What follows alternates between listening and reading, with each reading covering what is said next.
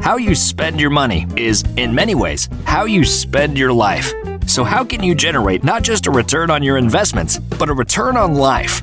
Welcome to the Own Your Wealth podcast. Whether you're a working professional, a small business owner, or thinking about retirement, listen in as host Jason Deshayes of Cook Wealth discusses tax strategy, financial planning, and more to equip you to live life empowered and truly own your wealth. Welcome and thank you for joining us today for Own Your Wealth with Jason Deshayes.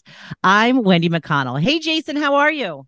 Oh, I'm doing great. I'm getting in the Christmas spirit. Uh, we're recording this. Christmas is only a couple weeks away, and I went and did some shopping today, and I am uh, lighter. My wallet's lighter, but At it's my mall? one time. I did go to the mall, and Again? um, well, the second time, but I went two minutes after the mall opened, so it was very Oh.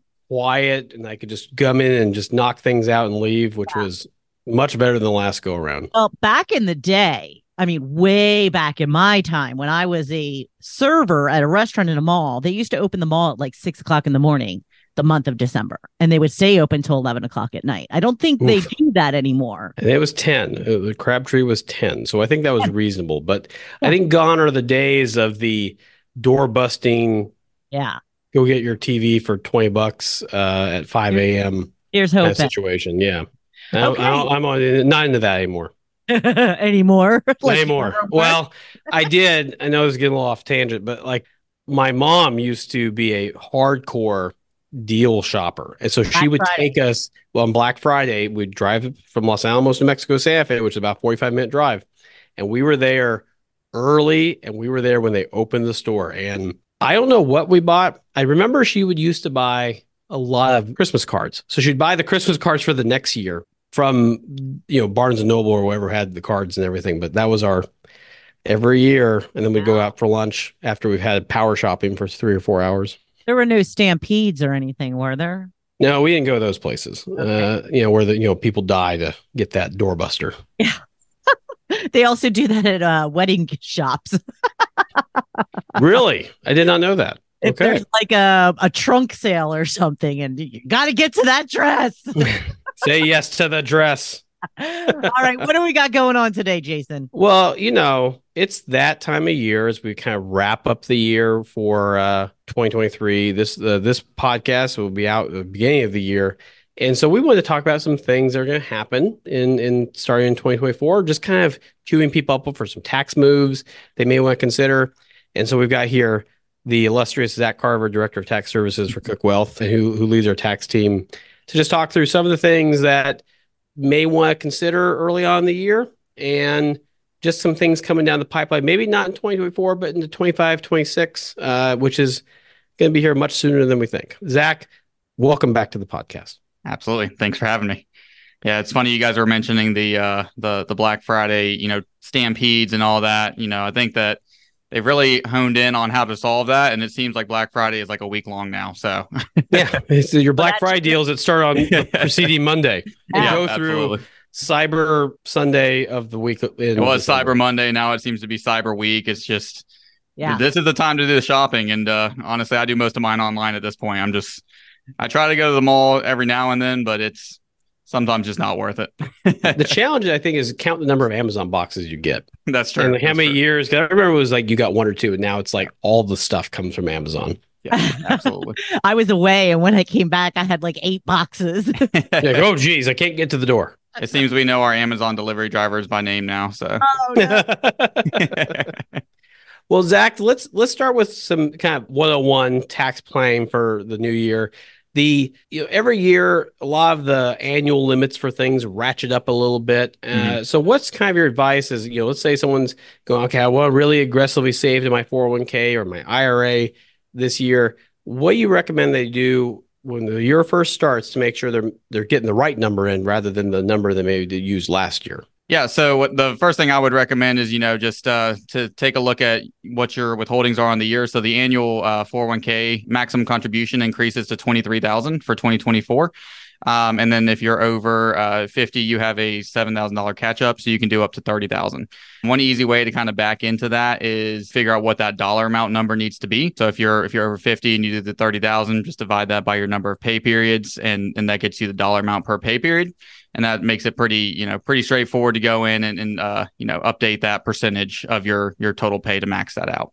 Well, Um, one thing, one if thing you're be- turning 50 this year too, that's another thing is if you're used to maybe you're Absolutely. 49 in 2023, but you turn 50, it doesn't matter if you turn 50 on December 15th, you get to add that extra $7,000 as if Absolutely. throughout the year. That's a great point.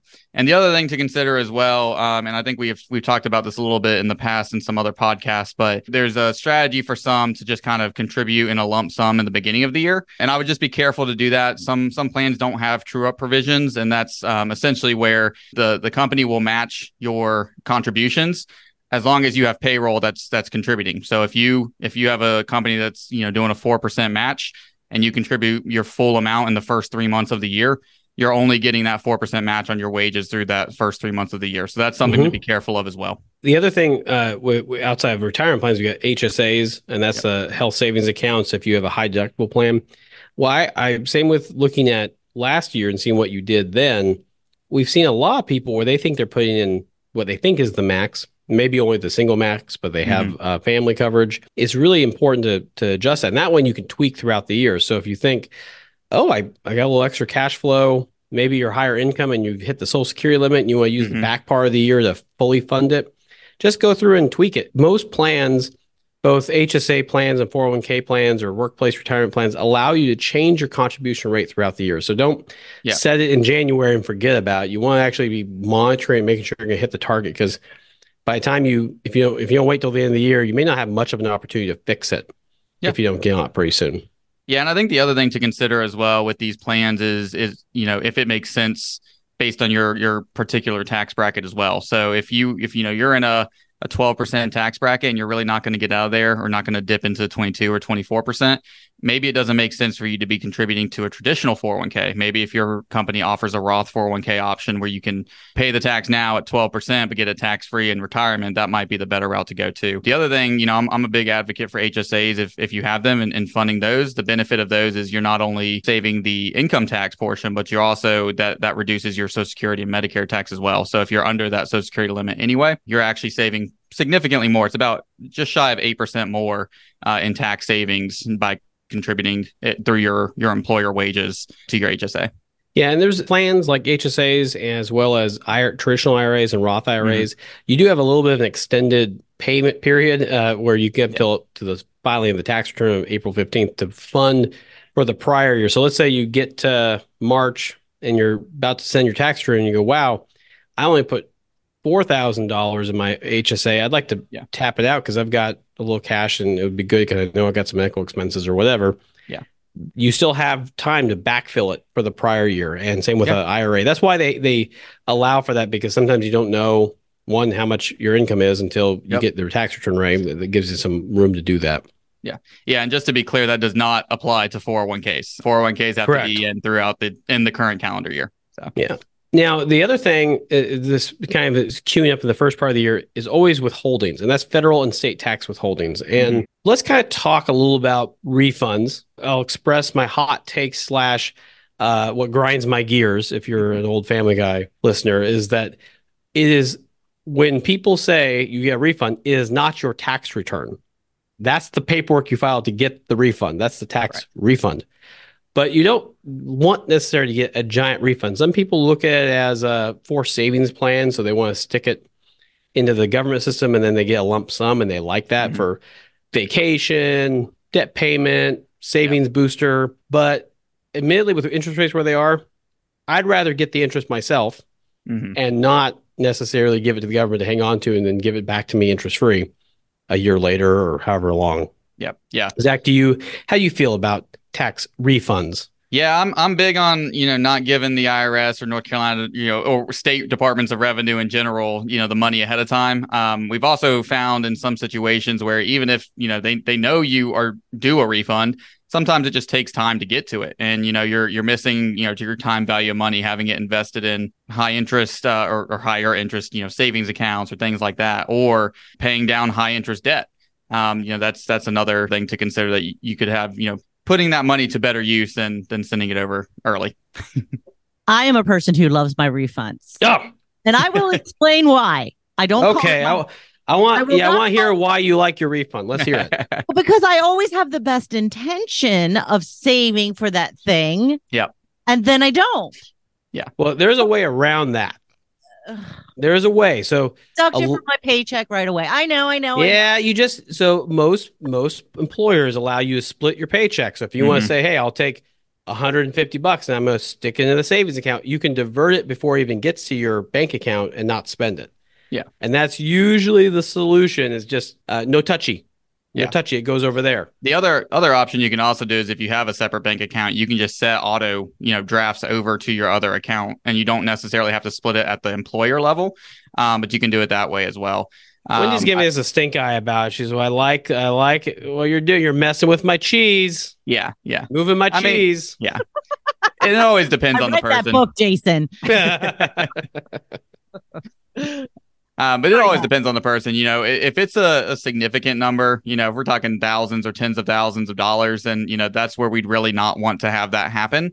Um, if we're talking a thousand bucks, you know, maybe maybe two grand, depending on income, that's not a, a large enough number. Where depending on what your income is, two thousand dollars may actually be a really good buffer, depending on how much money you're making to to allow for that. So it all depends on on situations. I mean, if you if you're making thirty thousand dollars a year and you get a two or three thousand dollar refund, that's a bit of a problem.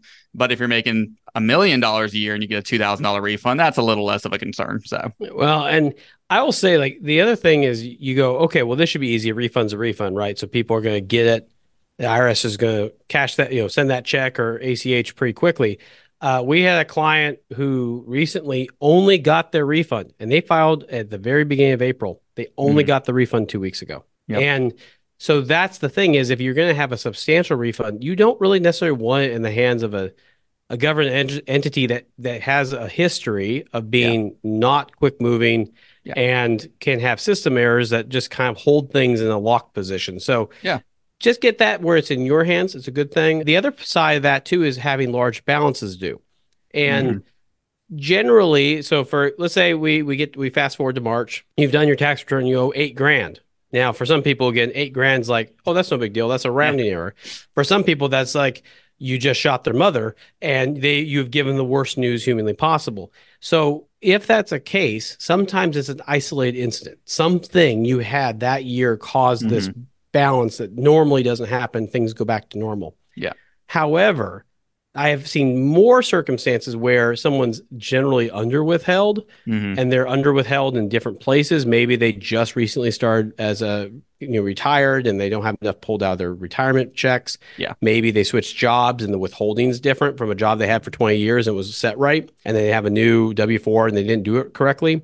Yeah. It's really important to address that early too, because if you realize you owe a bunch of money, you want to fix it. So maybe you're just whittling it down throughout the year. And then you kind of roll into the 2000, would be in 2025 when you file your 2024 return, that things are mathematically more accurate. Yeah, and I would say just to add to that, another thing that could you know have an impact on that would be you know lifestyle like status changes in your in your filing status. Typically, the only way that you're going to end up owing more money is if you go from head of household or married filing joint down to single. Um, usually, if you go the other way, you end up getting a little bit more of a refund, nine times out of ten. But just you know, that's something that a lot of you know people don't think about the year after maybe a spouse has has passed away. Is you know they're now in a single filing tax bracket, and so if they still have earned income or you know other other sources that they were withholding at a lower rate before, that also needs to be increased.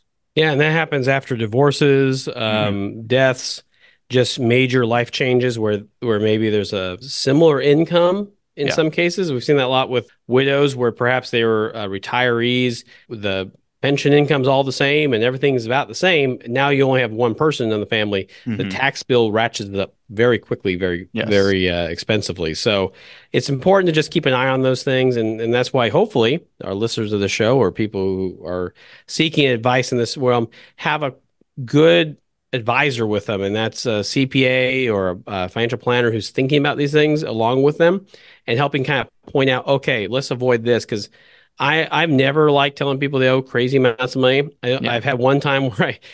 I to me it's a lot of money, but they they had in their head a much larger number, so they were yeah. ecstatic. Yeah. But you know, it's not one of those things you want to tell people you owe a bunch. We didn't have a plan for it, and, and I hope you got the cash somewhere.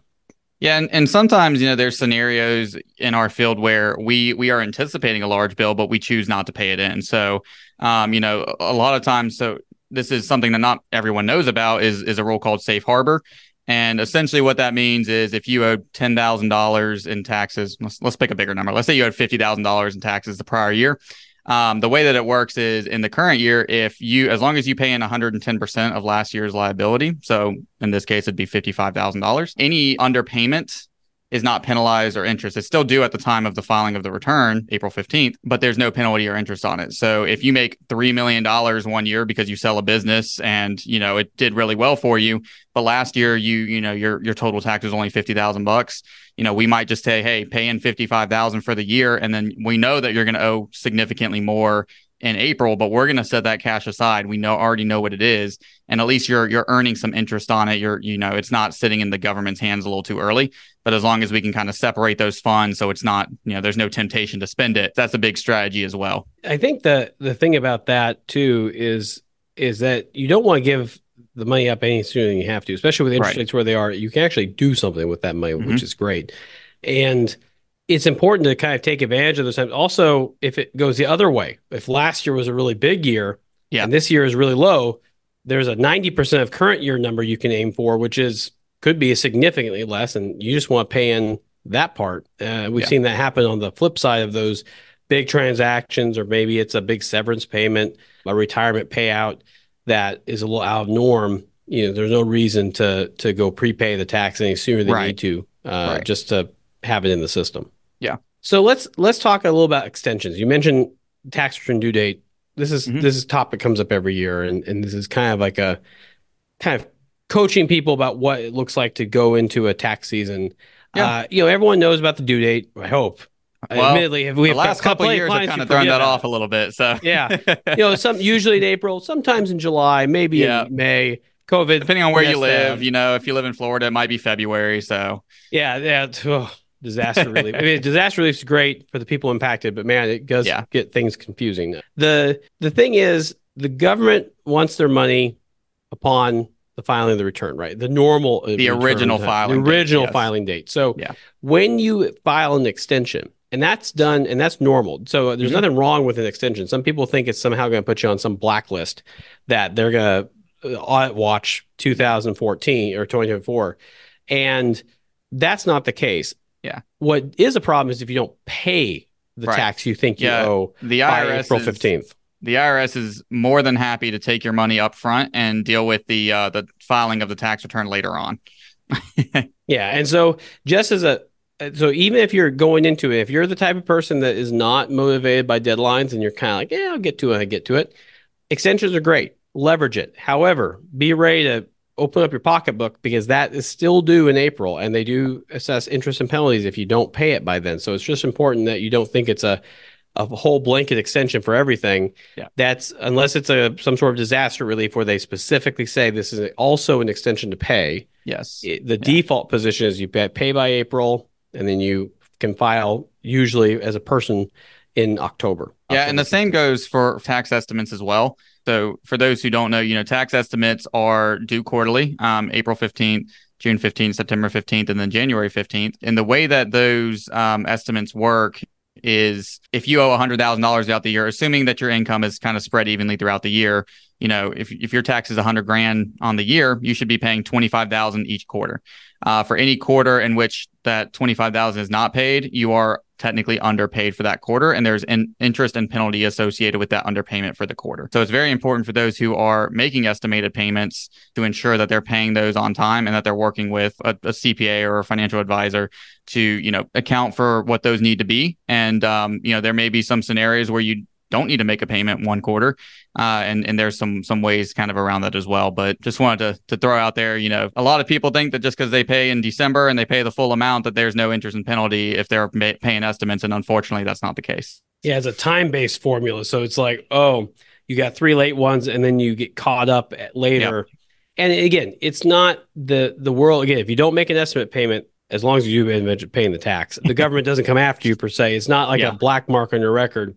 Right. But the idea is that it just helps keep penalties down, it keeps mm-hmm. interest down, kind of helps the flow of cash. Most people don't like having huge lump sums in and out of their accounts. They like yeah. to smooth it out.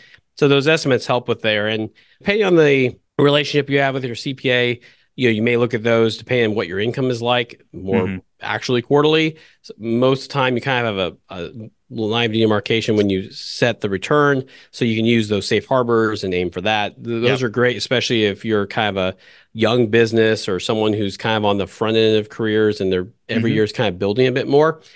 It'll generally flow upward, so you kind of leverage the prior year a lot. You're you've got some hard lines you can aim for if you need yeah. to.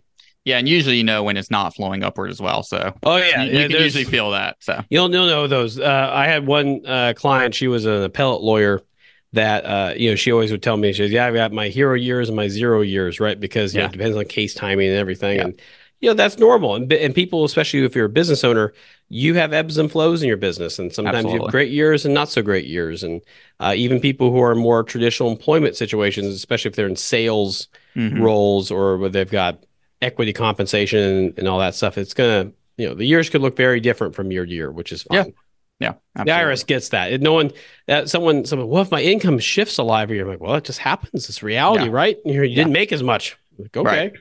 yeah, it's fine. So, absolutely. Zach, what are some other things you can think of that would be as people are kind of maybe setting their year up here yeah. in January?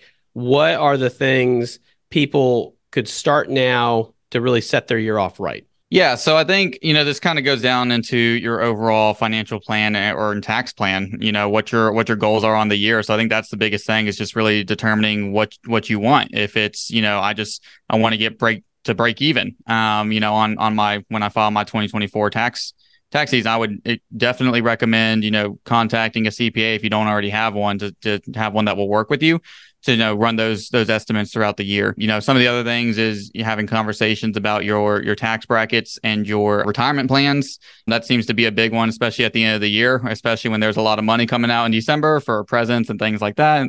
You know, we always get these questions of can I can I afford to spend this much on Christmas and still retire on time? So that's you know always a concern. But you know just things like that. And in terms of you know some tax strategies, especially for business owners, that's where we're going to see a lot of the change in 2023 uh, and in 2024. I guess really an onward. So for 2023, one of the the big things is you know the the bonus depreciation is uh, kind of phasing out over the next few years. So it used to be where if you bought a piece of equipment that qualified for bonus depreciation, you could write the whole thing off in the current year. And, you know, it's essentially you can almost expense it at that point. In 2023, that drops down to 80%, 60% in 2024, and each year drops another 20% until it's down to zero. Uh, another thing to consider as well, especially as a business owner, is the the meals uh, meals deduction. You know, for the past couple of years, it's been 100% deductible as long as it was eaten at a restaurant, and that we will see go back down to 50% for 2023 as well. Those are two of the bigger ones that we probably see on a, a more regular basis. Change some strategy there, and then they're changing some of the uh, residential energy credits as well for 2023. Some of that's phasing out, and there's there's kind of new rules around that's like that. solar, and then mm-hmm. uh, the the EV credits changed. Solar, the substantial. EV. Yeah, yeah, the EV credit is is big, and that's that's a big topic too with a lot of people buying electric vehicles. You know, we had a, a client buy a an EV Mercedes that was worth I don't know, one hundred twenty thousand dollars, something around those that, that mark, and they wanted to take the the credit, and then they wanted to also they had a business, so they wanted to to write it off in the business, and we had to inform them that they couldn't do either. so um, the uh, yeah, it, that that was always a that's always a fun one is when we're we find out after the fact. But well, and a lot of times that's because there's a lot of information that's out yeah. there that is partial information. Mm-hmm. So they hear, oh, there's a credit. Yeah. So they hear there's a credit. Yeah. They don't hear the seven lines of disclosure yeah. afterwards, which is you had to buy the, the car yeah. this time. Has to be Has under to, a certain dollar amount. Under a certain dollar amount. Yeah. Your income had to be this. Your weight had to be this. You had to um, have it final manufacture in the United States. Like all these rule changes. Yeah. Yeah. Yeah. Well, So and, and it, it doesn't really help either because you know one thing that's that's new. It's kind of interesting is you actually have the option at the dealership to reduce the sales price of the vehicle. Basically, the way that it works is the dealership will take your credit. Whether or not you actually are able to claim it, so I would just say with that especially be be careful because if if you buy a forty thousand dollar electric vehicle and you say, hey, yeah, take the credit, I only want to finance the thirty two five.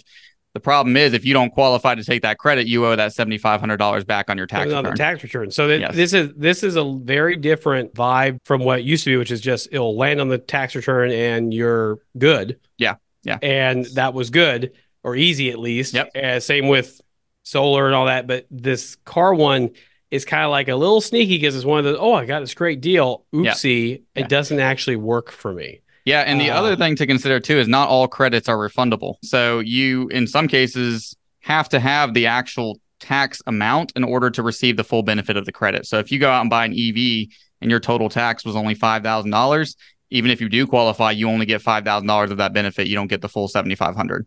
Yeah. So again, if you have them apply that to the vehicle, you now owe twenty five hundred back as well. So just some things to kind of keep an eye out for. And I would definitely recommend not going with the first thing you hear on TikTok or anything like that, because oftentimes it is uh, it's- TikTok. it is uh very very misleading. So well, and, the last thing we'll kind of chat about before we wrap is is there are some impending changes Mhm. that are are kind of in play, been in play for a while, but Yep. whereas before it was like, oh, that's nine years away. Well, now we're like, Yeah. it's two years two years away. Yeah. Uh, and and one of the the biggest one, uh, the 2017 Tax, Tax Cuts, Cuts and Jobs, Jobs Acts.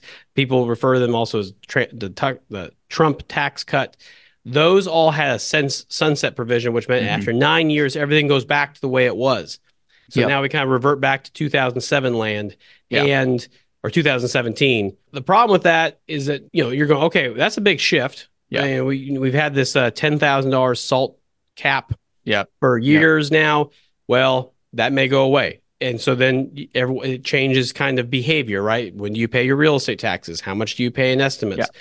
Do the uh, mortgage cap go back to a million? So then if Mhm. people had larger houses, could they deduct it all? Yeah. All those things are very much in flux right now. The problem is we probably won't if Jason's tax crystal ball is is foggy or not. I'm not sure we'll have clarity into that until almost probably the end of 2025 just because Yeah. it seems to be Congress tends to just drag their feet when it comes to fixing things proactively. Yeah. And so there there may be a like, well, okay, is this going to happen? We we dealt with it last year.